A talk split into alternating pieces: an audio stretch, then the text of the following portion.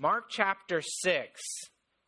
We're, going to look down in verses 7 through verse 13.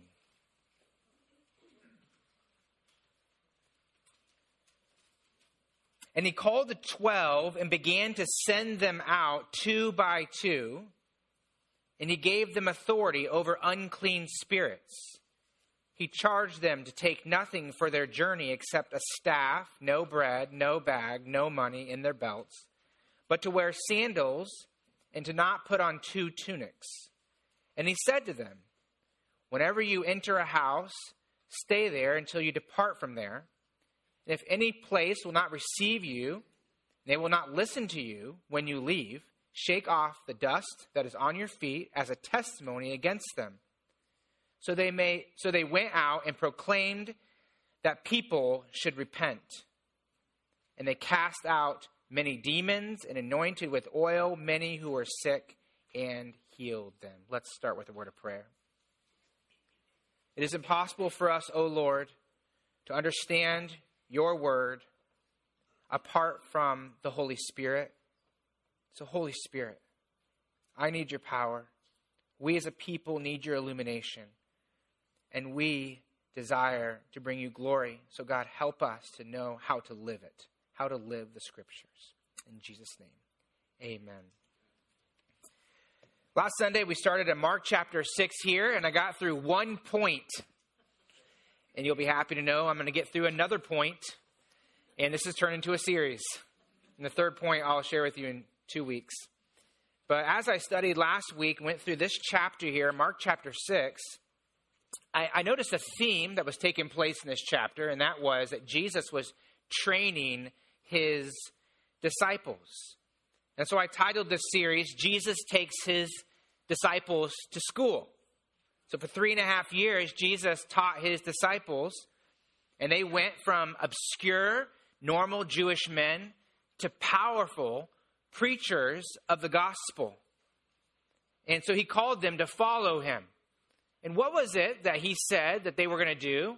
Follow me, and I will make you fishers of men. So, for three and a half years, he trained them to become the fishers of men that he wanted them to be. In Acts, the book of Acts actually details the history of the church, or you might say it this way the result of God's, or Jesus Christ, training these men. And these men taught with amazing knowledge of the Old Testament, but also with new doctrine that Jesus Christ taught them. They had an amazing ability to lead. Where did they get, did they get this power from? Where did they get this knowledge from? Where did it come from?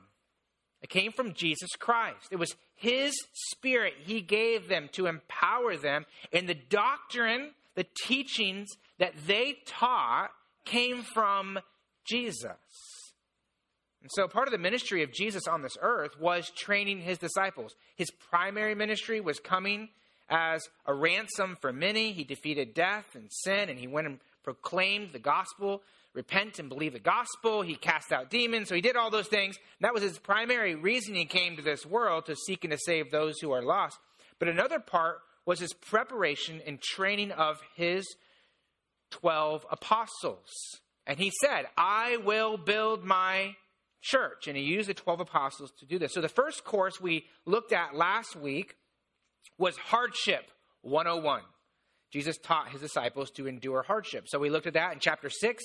Those first six verses, Jesus taught them by example. In the next 7 through 13, he taught them with a short mission trip, and then he used the real life illustration of John the Baptist. The second course we're going to look at is Jesus taught them how to teach. Teaching, I'm going to call it teaching 102. That's what happens in college, you know. Teaching 102.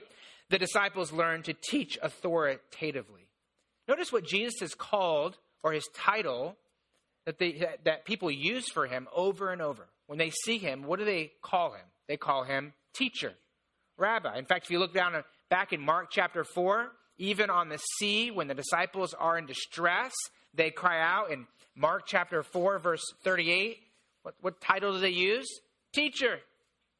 Don't you even care? In fact, if you look in Mark chapter 5 and verse 35, the messengers of Jairus, they say, Hey, teacher. So over and over, you see that the, the title that's used for Jesus by the common people were, was the title of teacher or rabbi. Why did they use this title? Because that's what he did. Everywhere Jesus went, Jesus taught. He would go into synagogues and he would open up the scriptures and he would teach. And he, yes, he healed. And yes, he cast out demons. But I, from my study, I couldn't find where Jesus was called a miracle worker or an exorcist or a healer, which is interesting, isn't it? Because actually, over and over, people called him a teacher. He did all those things, but they called him a teacher. Why is that? Because when people saw him, they recognized that his primary ministry was teaching, was teaching about God.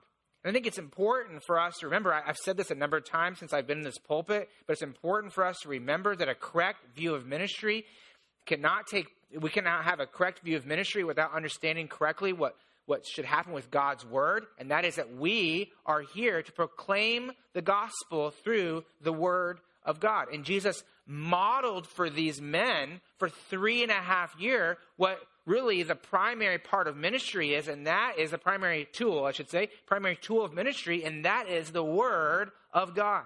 And I'm not going to read all these passages, but I think it's interesting as we just think through the book of Mark. Just flip back with me to Mark chapter 1, verse 14, just to think about this theme over and over. If you see it, when you read through the book of Mark, I don't know how many of you took me up on that offer to go through the entire book of Mark, but if you read through the entire book of Mark, over and over and over, you see that Jesus is just teaching wherever he goes. Mark 1:14, he went and proclaimed or he taught the gospel of God. Mark 1:22, he entered 21 and 22. He entered Capernaum and went into the synagogue. And what was he doing there? He was teaching, and they were astonished at his teaching. Look at Mark 138. He went throughout Galilee, Galilee, sorry, Galilee, preaching in their synagogues.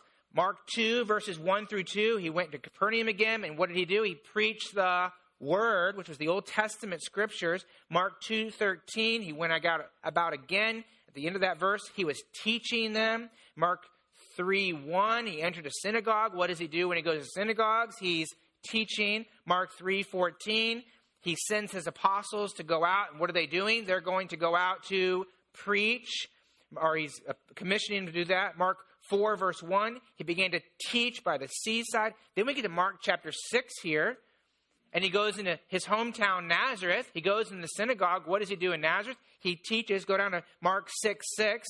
They, they, he marveled at their unbelief, and he, then he went out, and what did he do in the villages? He was teaching. What was he doing from town to town?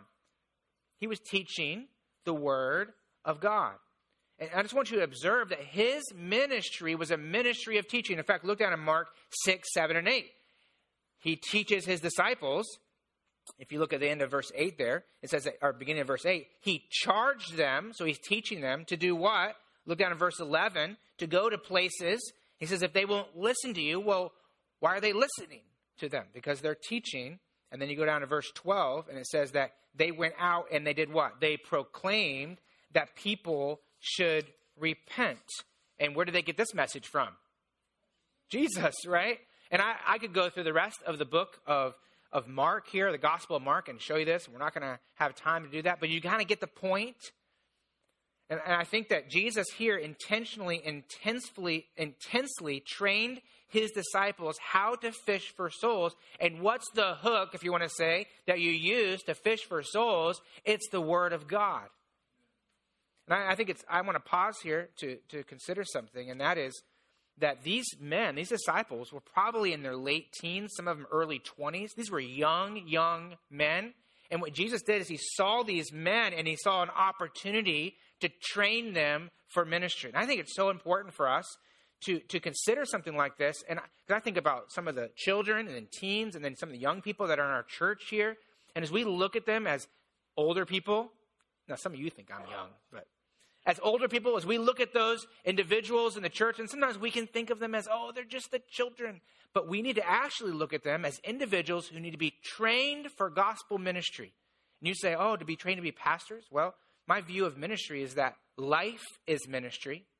Everyone should be ministering. And so we should be intensely, intentionally and intensely training disciples. And so it's so important for us as the older generation to look at the younger, younger generation and don't look at them and think, man, how I'm I already did that. That was my life in the past. I'm already done with that. I'm ready for my next. Like actually no, look at them and say, how can I invest in their lives and equip them for what God has for them? And if you're a young person in here, I just want to encourage you to to use your youth to invest your mind in your life to prepare for the life of ministry that God has for you. And I think that training for ministry, whether that be just in a church or maybe going to a Bible college or something like that, I think it can be so helpful. And there's two aspects to training for ministry. Notice what the two are here. Jesus teaches these men, and then what does he do? He trains them through experience. He sends them out honestly, in, in, Mark chapter 6 here, when he sends them out, they do a lot of great things. But they weren't like the great experts, right? They weren't Jesus. I'm sure they made a lot of mistakes. And so that one of the aspects of training was he gave them experience. I like to usually say it like this training through teaching should be deep, demanding, and dedicated. And by deep, I mean, and I, and I kind of speak, if I could say this to the young people in here, especially those or you're maybe in your late teens or early 20s. Like this is a time of your life when you need to dig your well of, of knowledge as deep as possible. You know, through your life, you kind of get a, a, a, shovel of the God's word and you can, you know, should always be digging. But when you're a youth, actually, God's given you the mental capacity. And if He has put people in your life, He's given you tools of those people to be able to kind of like use a backhoe, you know, and you can actually take an intense time of teaching, you can kind of dig your well deep. So I really encourage you in here, if you're training to be a pastor, you want to be a pastor, you have to do that. If you're just training to live a life of ministry, you should do that. And you can only give people what you have. And so I encourage young men and women to dig your well deep now so that the rest of your life you can allow people to drink from the well of your knowledge and, uh, and I know of, of young men and women who are my age, so I guess that's young, but that went off and just, I want to conquer the world for Jesus Christ, you know, and they went off and did ministry and I have a sister who's a missionary and, and you, hear about those stories. And usually when they're about my age, they're going, I wish I would have spent more time digging my well deep. Because then you run dry at some point and you go, I, I wish I could have done that. And so let me just encourage you in that. And if you're, and so I think it includes teaching, but also it includes experience. And that's why I'm just I'm such a proponent of making sure that we're taking our young people and pushing them into serving opportunities. I mean, sometimes we can look at people and say, you know, especially young people, and be like, they're so young.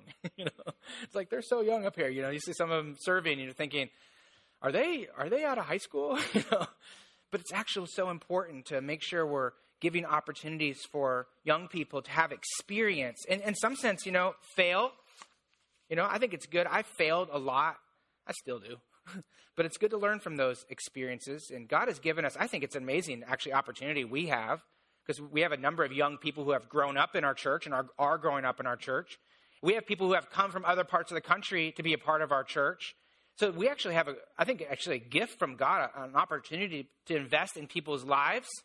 People who are studying for ministry, some who are in our church or we're training for ministry, and invest. Let me just give you three tips, okay, for how can we as a church help people, not just people who are coming from other parts of the country here, but also young people in our church. Let me just say, first of all, invite some of these individuals to your home. I know I've said this a couple of times.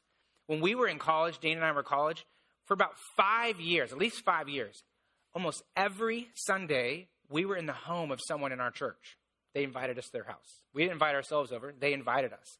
That was, I can't even tell you how transformational that was for us to see the gospel lived in people's lives. I know people don't really do that today. It's like, you know, my house is my, but we're as Christians, we're supposed to be given the hospitality. So let me just encourage you, and I'm not just talking about college students in here, although there are some, I'm talking about even just young people that you see. Also, I think another one is treat them, treat young people, if, you know, 18, 19, 20, 20s, early 30s, early 30s, maybe even got to go into that. Treat them as adults can I encourage you in that? Treat them, treat them as adults. It was, it, you know, it probably took me to be about 40 years old till I stopped being called a child. Some people still do. But I remember this guy at the church that I was at in South Carolina. He was like, here's the, the child pastor, you know. okay, well, at least I look young. It's not a big deal. but actually giving them responsibilities as adults and also making sure we're not denigrating them and and, uh, and it's hard i know especially when you're a number of years separated and also pray for them pray. this is the next generation. You know what? We got i got maybe another 30 40 years of life maybe shorter maybe longer who knows? Some of you are like i got another 10 20 who knows what you have? But there's going to be a lot of young people that are here in our service and they're going to outlive us. And we need to invest in them for that. So i don't want to go on that all day. But the next one teaching uh, teaching with authority. So, teaching with authority, first of all, you can look at your first bullet point there. Teaching with authority meant they taught the Old Testament. I don't think I need to go through this. I think we've already talked about this before, and that is Jesus would go to a synagogue, he would open the scriptures, he would explain that he was actually the fulfillment of those, those uh, scriptures.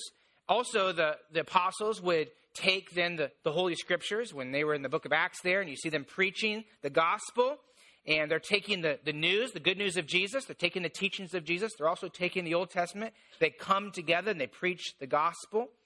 And God did some amazing things through the, the apostles and through the preaching that they did. In fact, you think about the book of Acts.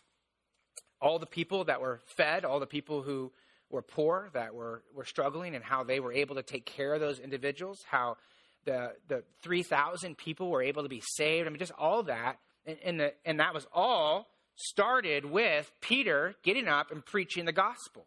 And it continued with the church gathering, or I should say the word of God, and also the gospel, and also the church gathering and learning the doctrine of the, the apostles. I, there was a church in South Carolina that I was familiar with, and this church loved to do like different types of messages. And one of, the, one of them they did was called Saved by the Bell. Do you know what that is? They were trying to reach the X generation, Generation X, I guess. That's me.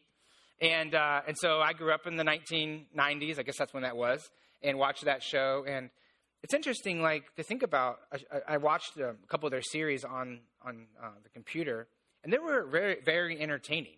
They actually were very funny. I actually laughed all the way through them. But, you know, there's no power there. And what we do in the service is we're not trying to think of the next gimmick to get people to come here. We're not trying to sometimes people look at this as old fashioned, you know, oh, we're just going to get up here and talk about God's word. How boring is that? You know, where's the smoke? Where's the mirrors? Where's the all that kind of stuff? And but but those kind of that kind of um, approach to ministry actually is an improper approach because we are committed to the Word of God. Listen to this from Martin Luther. Martin Luther, in his last message, preached, and he said something to this effect. He said, You are looking for the power of God in all the wrong places. The power of God is in the scriptures. So we're committed as a church to teaching the scriptures. And then and then secondly, teaching with authority meant not only that they taught the Old Testament, but also it meant that they taught the revelation of Jesus Christ. So look at go back with me to Mark chapter 1 verse 22. And if you remember this from a number of weeks ago, we taught on this. Jesus taught really for the first time uh, in the synagogue there. And he, the scriptures say that, verse 22, they were astonished at his teaching, for he taught them as one who had authority, not as the scribes. Well, what's this talking about? Well, the scribes would get up and they might read the scriptures, and then they would say, Well, Rabbi so and so says this about this passage. It could mean that. It could mean this, Rabbi so and so.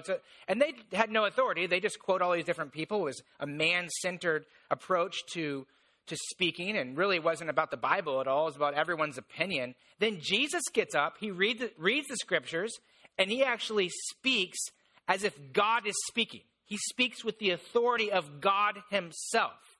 And this shocks people. Who has the ability to speak like directly for God? Like who can do that? Only the scripture do that, right? That's what that's what these people thought. That they were shocked. Well, who can do that? Jesus, because he's God. What's interesting to think about is this that Jesus demonstrated to them that his words were authoritative, not just in how he spoke, but also in what he did. In other words, if you listen to Jesus, you realize he spoke as if God was speaking, because God was speaking, but then he actually demonstrated that God was speaking through him. And how did he do it? Through miracles. In fact, I wrote this down in your uh, handout here. Jesus' authoritative deeds, that's his miracles, authenticated his authoritative message. Jesus proved his words were from God when he performed the works of God. Do you get that? Why did Jesus do miracles? It was that his his deeds authenticated, his miraculous deeds authenticated his authoritative message. And if you've ever been in school, you might have written a paper. And what do they want you to do when you write a paper? They want you to give sources, right? Or maybe if you uh, are familiar with a newspaper, you read through an article, you're supposed to read through that, and at some point, they're supposed to tell you their sources.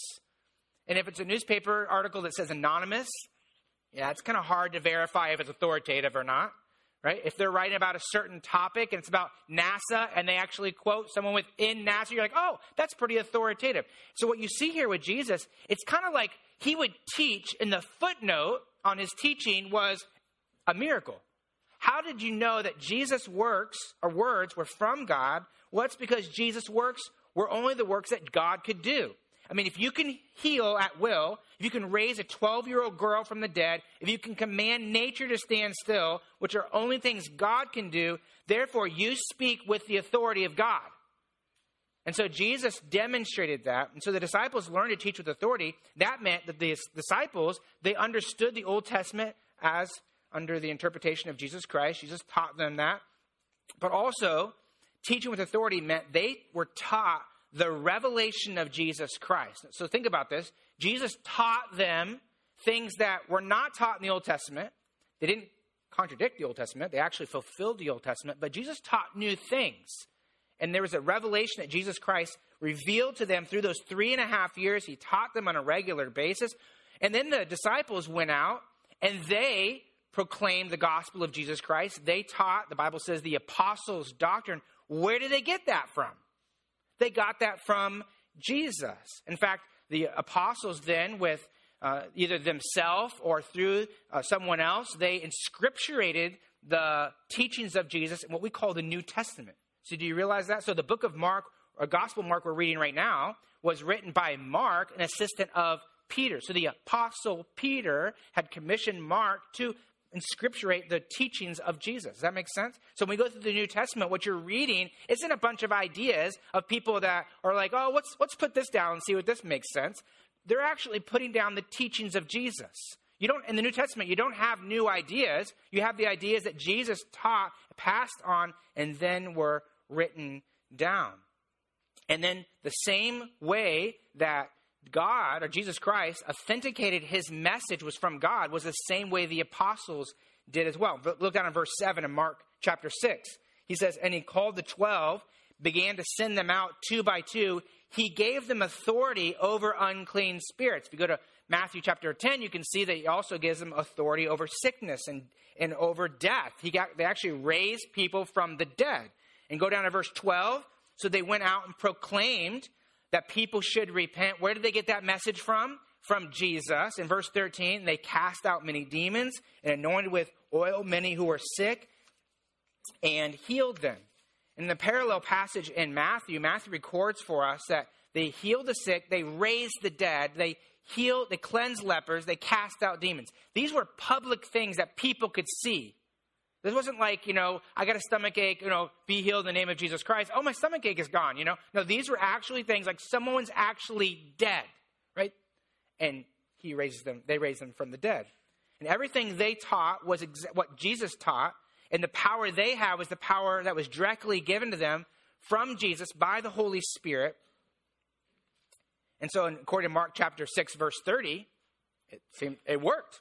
They did those things. They did the works of of Christ. And so, so the, the question I think we have in a setting like this is so when you preach, Ben, should you be doing miracles to authenticate that this is God's word?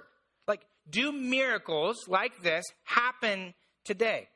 Or, does God giving us new revelation today? Some Christians claim today that they have revelation from God. I talked to someone in the community this past week, and this person's kind of idea was, well, you know, God speaks to me other ways other than the Bible, and so God communicates to me. And or some people claim, well, you know, they can I, they can raise the dead. I saw someone get raised from the dead, or heal the sick, or whatever.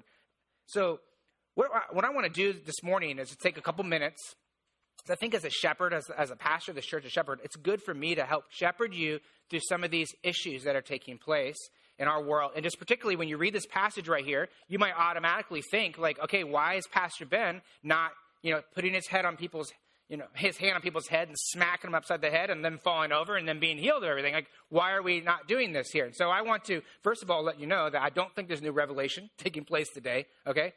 Jesus Christ is not meeting with us and passing on anything new to us. We'll talk about that. And, uh, and then I'll talk about what God uh, can, is, uh, is doing in our world.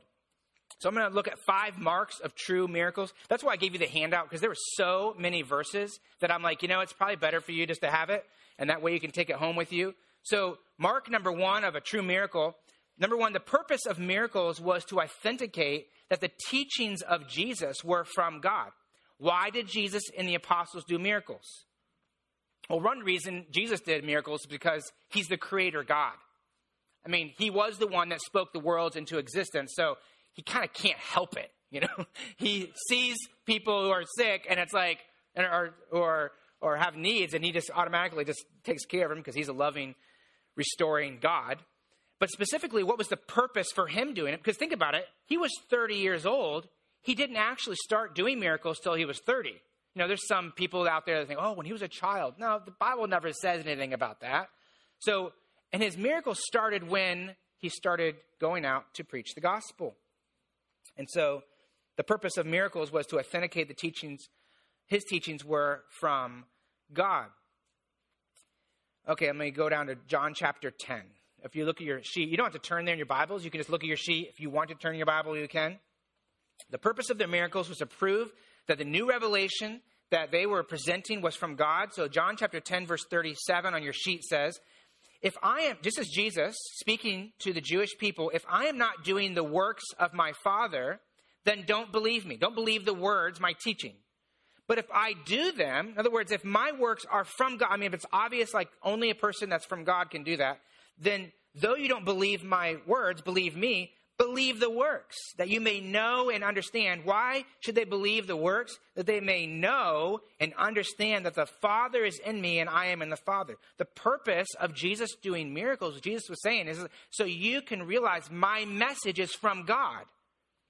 So Peter also preached, and if you look down your sheet, um, Acts chapter 2, Peter was preaching, he said the exact same thing. He said, Men of Israel, in Acts 2.22, men of Israel, hear these words. Jesus of Nazareth, a man attested or proved, he was proved in his message to you by God with mighty works and wonders and signs. I mean, that's raising dead people, healing, casting out demons, that God did through him in your midst, as you know. So, what was the purpose of Jesus doing miracles? It was to say, These are the works of God, because these, and these are the, these are the words of God, and I'm demonstrating it through the works, the works of God. Look down your sheet as well in 2 Corinthians chapter 12. Paul said he was an apostle. Now, before we go into this, remember what apostle is. There was 13 apostles. Paul was one of those apostles. An apostle is someone who saw the resurrected Christ. Apostle is someone who was directly taught by Christ. And so they had the authority, apostles had the authority to speak and communicate the revelation of Jesus.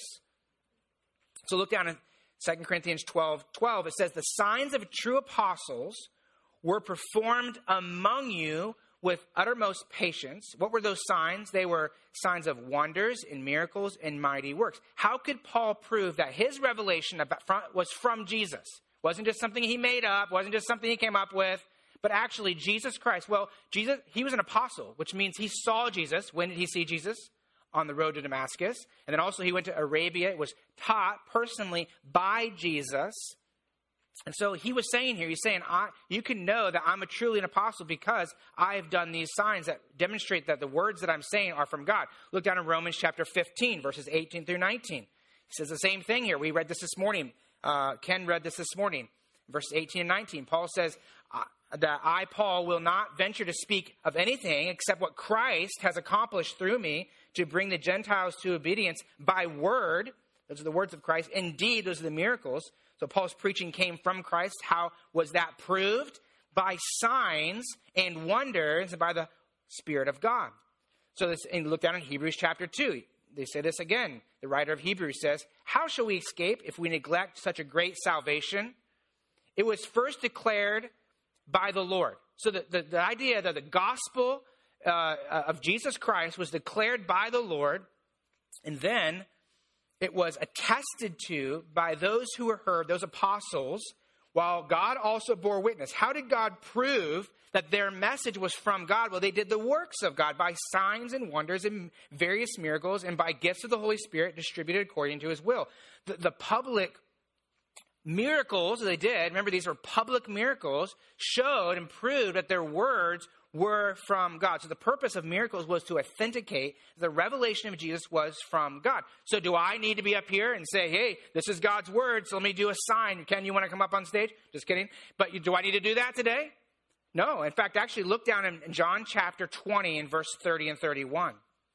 How do we know that what we're, that how can I teach up here with authority? Well, this passage, John says, now Jesus, in verse 30, Jesus did many things I'm sorry, he did many other signs in the presence of the disciples, which are not written in this book. In other words, there's a lot of things that Jesus did that we don't know about because they weren't written down.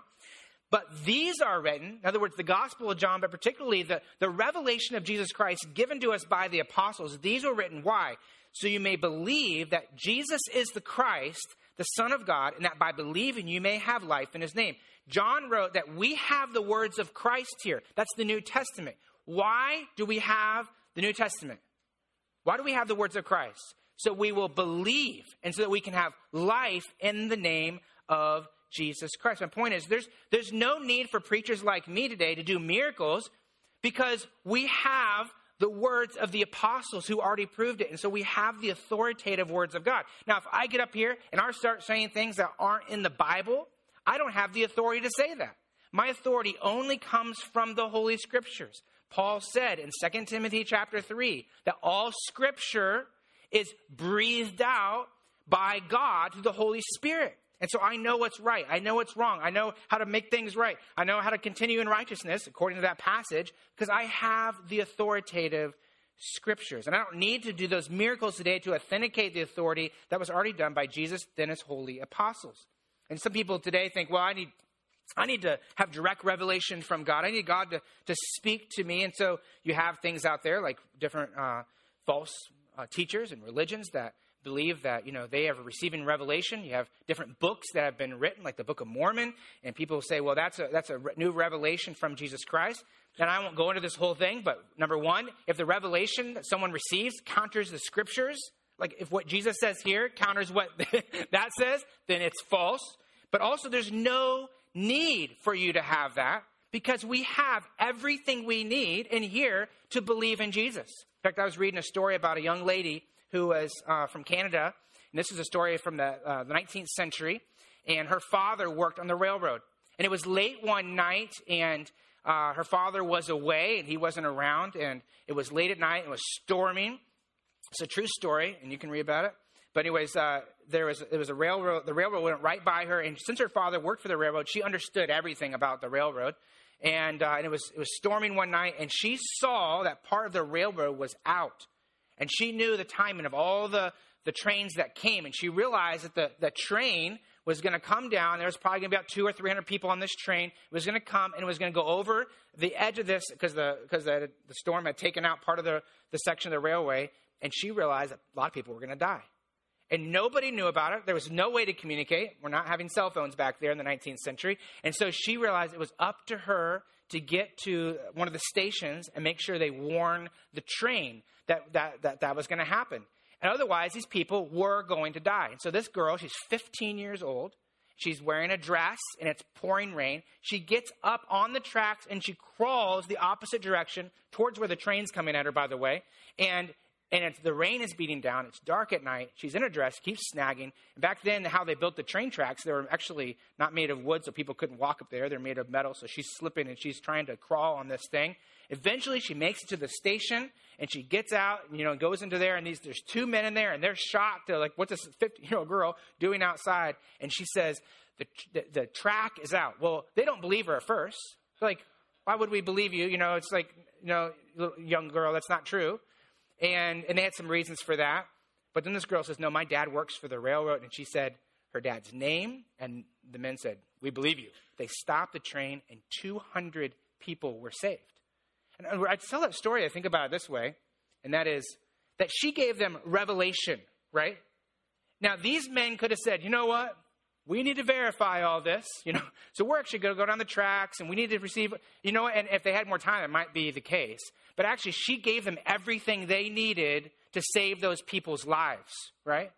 All the revelation that they needed to be able to, to put a lantern up and say, stop, so the train would stop and those people wouldn't die, they had. And the same thing is true of the scriptures. I mean, you don't need more revelation from God. You have it in the scriptures here.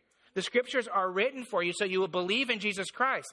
And so, therefore, you might want more revelation, but he's not going to give it to you. He gave it to his holy apostles. They wrote it down. And also, there's no reason for you to need it. Okay, so I'm kind of going over time here, aren't I? So let's keep going. So, second, second purpose, or second point here, the purpose of miracles was not to persuade people to follow Christ. In other words, Jesus and then the apostles didn't go into a town and say, okay, abracadabra, poof, okay, now believe. That was not what they were doing. They weren't going into towns and doing magic and say, now you see the magic, you know, do a little circus here, and now pray a prayer and follow me. That's not what Jesus Christ was doing. When they went into a town, they preached the word, and the word was what was the tool that Jesus Christ used to pierce the hearts of people. And, and yes, they did miracles and they did those things. They just, but that just authenticated the word was true. They didn't tr- use miracles to persuade people. In fact, Jesus, you can look, uh, get in your sheet there and look at one of the passages we have in Luke 16. Jesus gives this illustration to the, the Pharisees, kind of a slap in the face. And he's, the illustration was a story of Lazarus. Remember Lazarus, the, the story of the rich man that went to hell and Lazarus went to heaven. And the rich man's in hell and he's screaming out. And he says, My five brothers are back on earth and they need to repent. If you have Lazarus rise from the dead, like surely those guys would then repent. Like if they had a sign that was really awesome, like resurrection, someone they knew, Lazarus, would rise from the dead, surely they would believe. But look down in Luke chapter 16 in your sheet there, in verse 29. But Abraham, God's spokesman, spoke back to this rich man. He says, They have Moses and the prophets at the Old Testament. Let them hear them. And he said, No, Father Abraham, but if someone goes to them from the dead, they will repent. And he said to him, If they do not hear Moses and the prophets, neither will they be convinced if someone should rise from the dead. So, what did Abraham, as God's representative, say was the tool to convince the unbelieving Jewish people? Was the word of God. In fact, 30 years after Jesus' resurrection, the Jewish people were still saying that. If you look down in your sheet, you can see 1 Corinthians 1 22 says, Jews demand a sign. Those are miracles. Like, give us the sign. In fact, they even went to Jesus. Like, Jesus, if you give us a sign, we'll believe in you. And he says, he said, no, no, no. Greeks seek wisdom. But Paul says, what does he preach? We preach Christ crucified, the message of the gospel. So, number three, the purpose then of miracles also was not to provide a person with a comfortable life of health and wealth. Jesus nor his apostles ever performed miracles to make themselves or anyone else rich. Go to Mark chapter 6 and look at your passage there. Look at verse 10. He said to them, Whenever you enter a house, stay there until you depart from there. Why do you think that is? When the apostles were to go into a town there, why do you think he said, stay in the house that you're in? Well, you go into a town and you're preaching the word and you authenticate it through miracles, and you're maybe you're staying in a poor person's house at the very beginning. And then as time goes on, some of the people that are richer are like, hey, stay with us. You know, and this guy offers you his house and he has a lot of food, he has a pool, he has some gardens. You know, like this is gonna be a lot of fun. Right? What's the temptation? Is that you do the miracles so you can up your status in the city, right? He's say, no, no, no, that's not the reason that you should do miracles. Jesus instructed them, don't allow material possessions to motivate you. In fact, if you look down your sheet again, Matthew chapter 10, verse 8, Jesus says, You're going to heal the sick, you're going to raise the dead, cleanse lepers, cast out demons. You received without payment, give without pay. In other words, don't take money from people because you do miracles. It's not an exchange thing. I'll heal your son, you give me some money. And isn't it interesting that those who claim to perform miracles today are super wealthy, right? They're, these people are just lucrative in their business, if you want to say it. They lay hands on the screen, they have a number on the screen, and you uh, call the number and give them some money, and of course they'll heal you in the process of that, right? That's what they, that's what they claim. But the scripture is clear that no one should receive money for doing miracles. So when you see that happening on TV and all that, and if they're asking for money, they want some kind of money from that, listen, you can know those people are false teachers. There's some other reasons they're false teachers, but that's one of them that says that. And, and, and, the scriptures are clear that we should support gospel ministry, the, the preaching and teaching of the word. That's definitely clear. But as far as miracles go, Jesus was clear that is not something that should be happening. Another example is Acts 8. You can look at your sheet on that one, the backside of your sheet. There was a man named Simon, and he was a miracle worker. So that's what he did. He went to town, towns and he would do some miracles, some magic, or not miracle, he's magic. And he was an unbeliever. And uh, he did it for money. And then he saw what Peter was doing. He's like, yeah, get me in on that one. And you look in Max, Acts chapter 13, and seeing signs and great miracles performed, Simon was amazed. He said, Give me this power also. And Peter said, May your silver perish with you because you thought you could obtain the gift of God with money. He's saying, May you go to hell with your money, is what he's saying. And, and when you see people on TV that are doing that, asking for money, or even maybe in real life, listen, that's the condemnation that God has upon them. There's a man named Benny Hinn who is probably one of the most prolific uh, false teachers in regard to this right here. He travels the world. It's so sad what he does. He uh, collects more than 200, read this article, he collects more than $200 million a year. He's, admitted that at least half his salary is half a million. He has private jets and he's a $10 million house. It's interesting, he claims to have the power to heal, but he has atrial fibrillation. He's had that for 20 years. In fact, he went to the doctor a couple, uh, hospital a couple years ago because he had a problem. it's interesting. I'll, I can heal you of your disease, but he can't heal himself. The purpose of miracles was not to provide a person with a comfortable life and, and have health and wealth. That, that's the modern message today. And I, you say, why are you talking about this? Because this is everywhere in Christianity. This is everywhere. It's kind of like the idea is if you just have enough faith, God will, will give you a healthy body and he'll give you a lot of money and give us some money too. Of course, that's what people also kind of throw in there. But that's actually not the gospel. That's not the gospel. And if healing and miracles were, were to make your life comfortable and healthy and wealthy, then why did that not happen with Paul the Apostle? Why didn't it happen with Timothy? I mean, in fact, Paul writes Timothy and says, take a little bit of wine or medicinal wine for your stomach's sake. So he has some kind of stomach issue. Isn't it interesting? Paul didn't say, be healed in the name of Jesus Christ. No, if it was about discomfort, Paul had some kind of difficulty as well, and God said, actually, that is a way to, I'm de- demonstrating my grace to you, and you can depend on me more. You know, I think about Acts chapter 7, Stephen is stoned, right? They take stones, they kill him, and the Christians go out and they take his body. What do they do with it? They bury it. Well, why didn't they raise him back from the dead?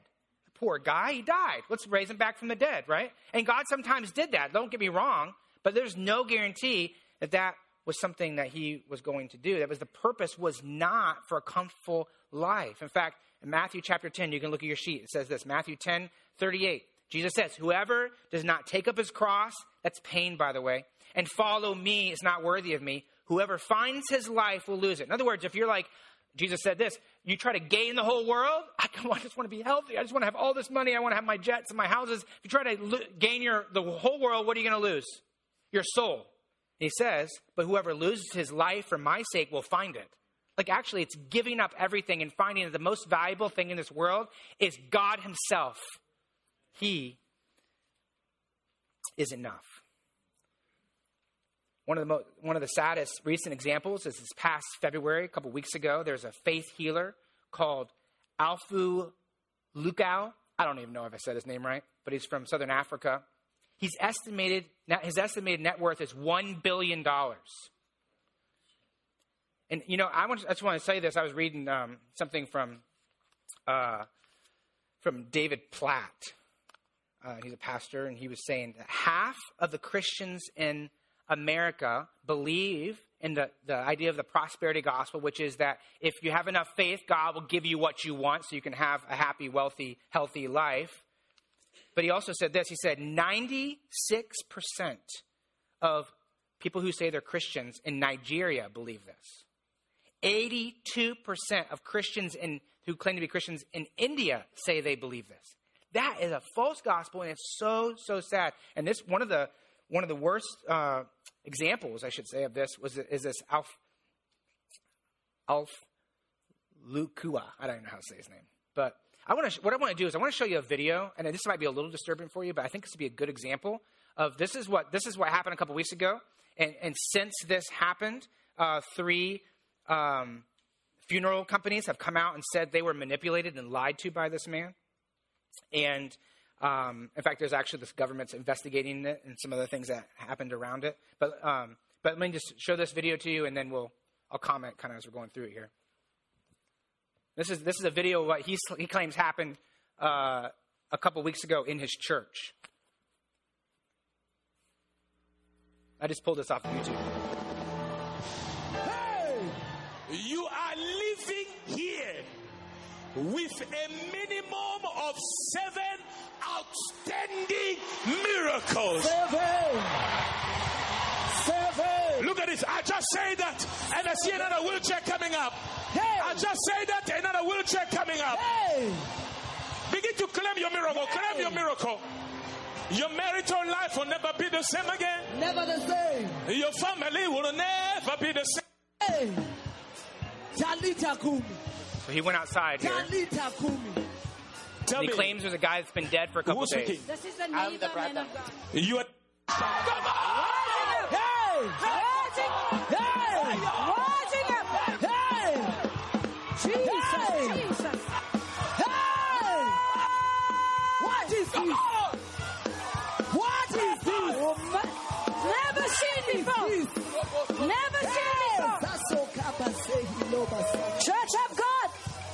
Maya huza geta tota. Look what's happening! Manderebo shikandi. Manderebo Jesus. shaliti yomabasa. Hey. Hey.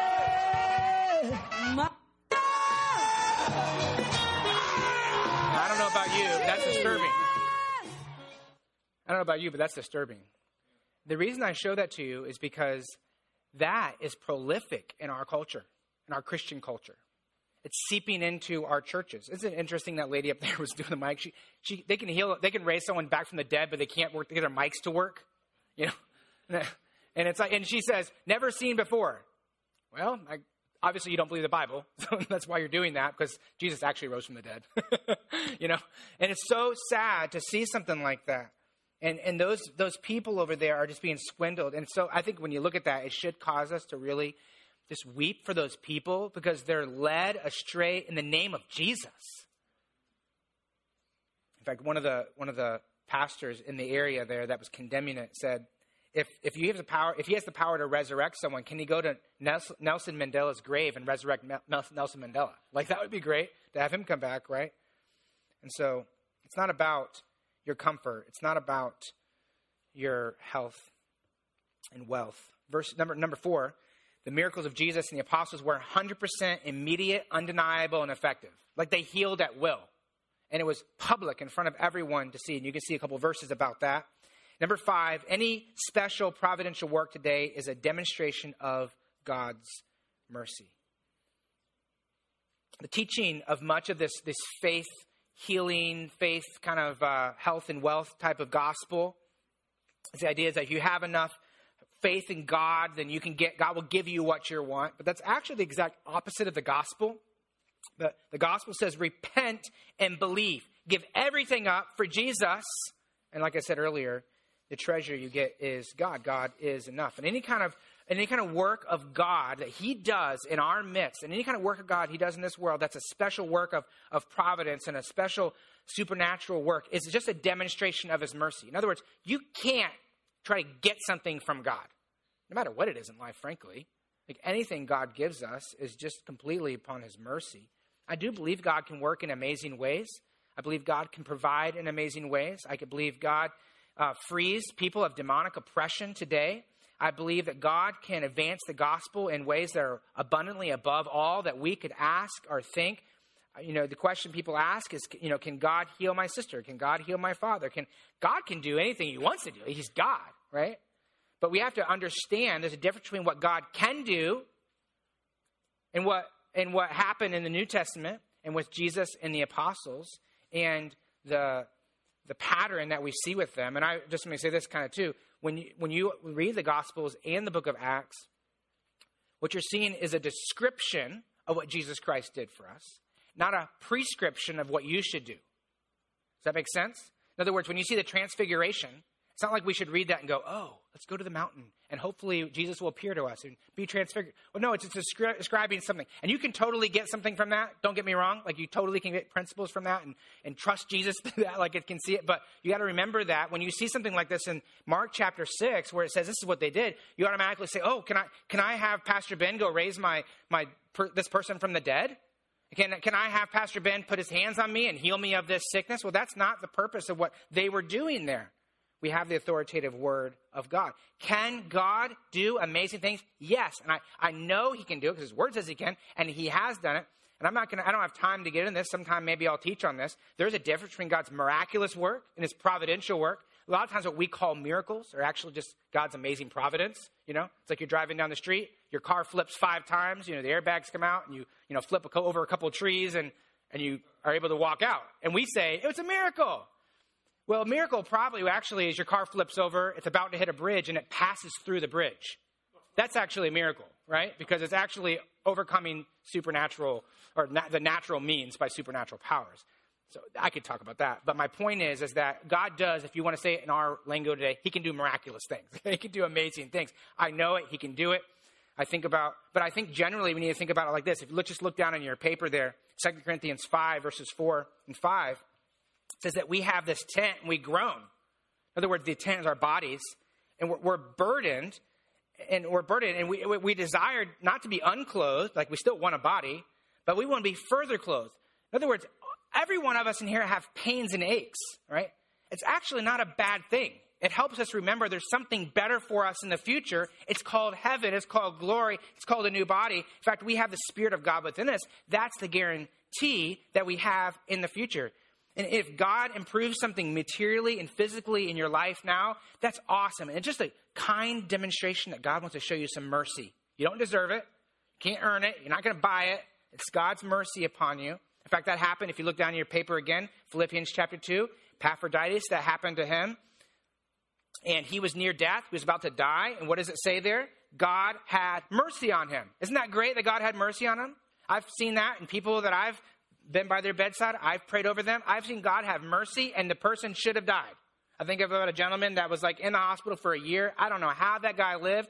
God did something amazing. He did something amazing, and I don't. And, but all, I can look at it and I go, I, I know it wasn't because anything I did, nothing because of what he did. God just decided to show him mercy, and it was according to His will. And it was an amazing, if you want to say it in our lingo, it was an amazing miracle that God did in his life. So I think it's good to pray for those things. I think it's good to ask God for those things, but always having a biblical mindset, and that is, we, this is not our home. We're just passing through. Our desire is not to set up our utopia in America or wherever you want to move to, right? And here is where you want to stay. But it's not the idea is we're gonna we're gonna set up a utopia someday. I want to have a perfect uh, health and life and wealth actually all those groanings in our life help us realize that we're there's something more to come. We're to count our trials as joy because we get to depend upon the lord more and grow in faith in him. Okay so i kind of went on that.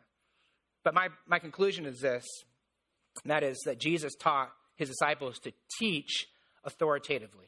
They taught authoritatively taking jesus words and then demonstrating it with the power of jesus. And today we take Jesus' words from the New Testament and, of course, the Old Testament are the words of God as well, and we teach them authoritatively by the power of the Spirit and seeing God work in that way. And the question we have to ask ourselves as believers in Jesus Christ is when we, when we think about the words of Jesus in the New Testament and then also the Old Testament, the words of God, do we submit our life to it as if our lives to it as if it is truly God's word? We must base our view of this world completely upon his authoritative scriptures. And also, I think that I want to, again, have us just warn us and guard our hearts against this, this temptation that we have to have this Christian, hopefully, utopia on this earth, and, and even for our own life, and just the longing for that. But make sure that our hearts and our minds are having a correct view of God, and that is that God has that for us in the future. In this world, we groan to be further clothed, and we, we have to watch out and be careful of the temptation to worship money and health and prosperity above God. We're to seek first what? The kingdom of God and his righteousness. And what? All these things will be added to you. Like, listen, those things are important, okay? Health, physical, your physical well being, your finances. God does care about it. But number one, God cares about his kingdom. He cares about this right here. And so let's make sure our focus is on God, what God is doing within us and within the hearts of people, and trust God that He can provide. If God wants to heal, He can heal. We can pray. We can trust. We can see God do amazing things. But we need to have a correct view of God as we stand upon the authority of the Scriptures. Let's pray.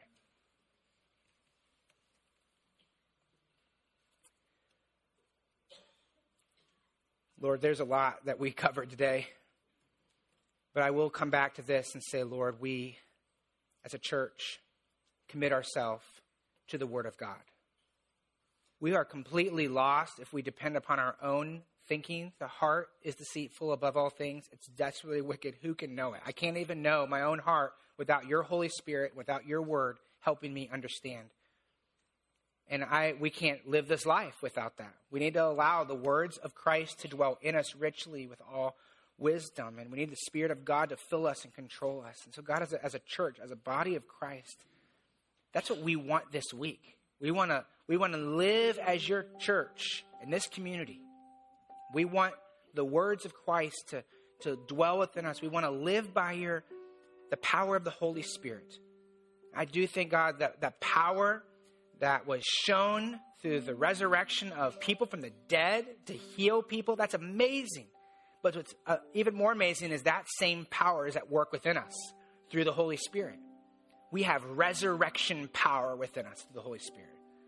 And we, we can be enslaved to sin. We can be beaten down by this world. And sometimes, God, we just groan. We want it to all be over. But God, you have a plan for us still. For me to live is Christ. So help us as believers in here, help us to live for you this week and look forward to the future because to die is gain, because we get to be with you forever. Give us a proper perspective of life and our world and of you. And I pray for anyone in here, God, who maybe has believed a false theology, a false doctrine, a false gospel. I pray, God, you will convert them, help them come to Christ today. In Jesus' name.